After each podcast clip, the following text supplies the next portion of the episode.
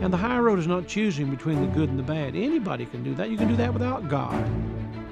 But the high road is choosing between the good and the best, and always choosing the best. Welcome back to the Baptist Friends Podcast with Dr. Clarence Sexton, where we gather around truth, friendship, and world evangelism. Today he is speaking on mutual faith. And now, here is Pastor Sexton.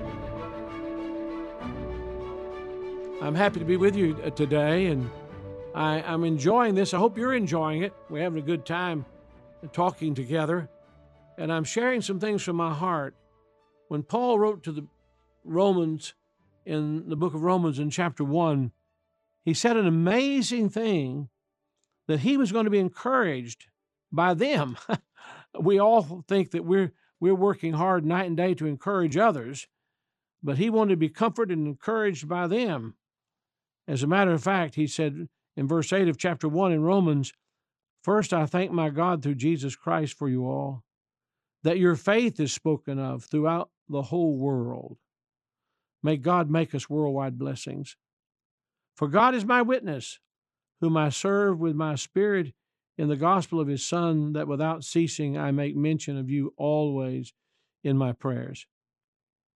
Making request if by any means now at length I might have a prosperous journey by the will of God to come unto you, for I long to see you, that I may impart unto you some spiritual gift, to the end ye may be established. That is, that I may be comforted together with you by the mutual faith, both of you and me mutual faith of me and you. And you know, I recognize that I'm talking to people who, who share my faith, I share their faith. There is a body of truth, an irreducible body of truth that we that we adhere to, that we hold on to. We're held by it. As Spurgeon said, we're held and we hold. And we're holding on to this. And it holds us as we hold on to it. And it is our mutual faith, this body of truth, this irreducible body of truth. But there's also the faith that we have as Christ is the object of that faith, where we rest in Him and lean upon Him. But there's a mutual faith. You and I share a mutual faith. This is something we might say we have in common. You, you have faith in God, I have faith in God. And we can come together with that mutual faith. And there's another principle by which we live, and that's mutual love. It's not first that we love one another. We ought to love one another. We're commanded to love one another. Jesus said to his disciples that to love one another. But the mutual love we have is the mutual love we share for the Lord Jesus Christ. We love him because he first loved us. You love him because he first loved you. I love him because he first loved me. And I appreciate that about you, that you love our Savior. And I trust you appreciate that about me, that I love your Savior, and we share this mutual love. And then there's a mutual respect. These are life principles, mutual respect. I respect you. We have this, we hold this respect uh, for one another. You're someone God created. I'm someone God created. And my attitude toward people reflects my attitude toward God. If I look toward the Lord as I ought to look toward the Lord, if I believe toward God as I ought to believe toward God, this has a, a dynamic effect on my treatment of other people and my mutual respect. And I don't expect someone to respect me if I don't respect them and respect what they have to say, respect the time they need, and, and so we share this mutual respect.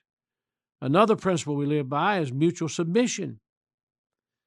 In my home, in my family, we have mutual submission. Uh, my children growing up thought I'm to be submissive to my father and mother. But in reality, we were submissive to them also, loving them, caring for them, nurturing them, understanding that they had special things they needed and time that we needed to give them. and we shared this. And we hope that our submission to them supported and promoted their submission to us. And this principle works everywhere. It works in the church, it works with the pastor and the people, it works in the home with the husband and wife. And, uh, and we are mutually submit, submitting to one another. As a matter of fact, when Paul wrote about the family and the home and marriage in particular in Ephesians chapter 5, he says, Submit yourselves one to another. And so we do. We have mutual submission. This is a principle on which we live. Don't you agree? And then we have mutual appreciation. That's more than just saying thank you, but it needs to say thank you. It needs to be the most mannerly, kindest person possible in the home. I tell people often, and they sometimes laugh, but the most manly thing I do is make up my own bed in the mornings. And my wife says thank you. She doesn't have to, but she expresses appreciation. I expect appreciation for her uh, when I come to the breakfast and she's prepared the breakfast or the meal, whatever it may be, to thank her, to tell her what it means to me and how good it is, to tell her how she looks and how pleasing she looks and what a wonderful job she's done. You know, appreciation breeds appreciation. Appreciation promotes appreciation. And there's not enough appreciation expressed because we're not expressing it and sowing appreciation. And so there ought to be mutual appreciation. These are just some of the principal things that we have in life. And I enjoy talking with you about them because I know they help us all to be better people, better friends, uh, better servants, better co laborers. Mutual faith, mutual love, mutual respect.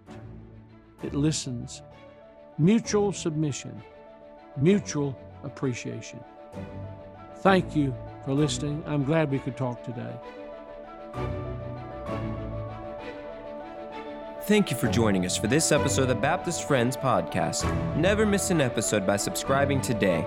And join us next time as we continue to gather around truth, friendship, and world evangelism.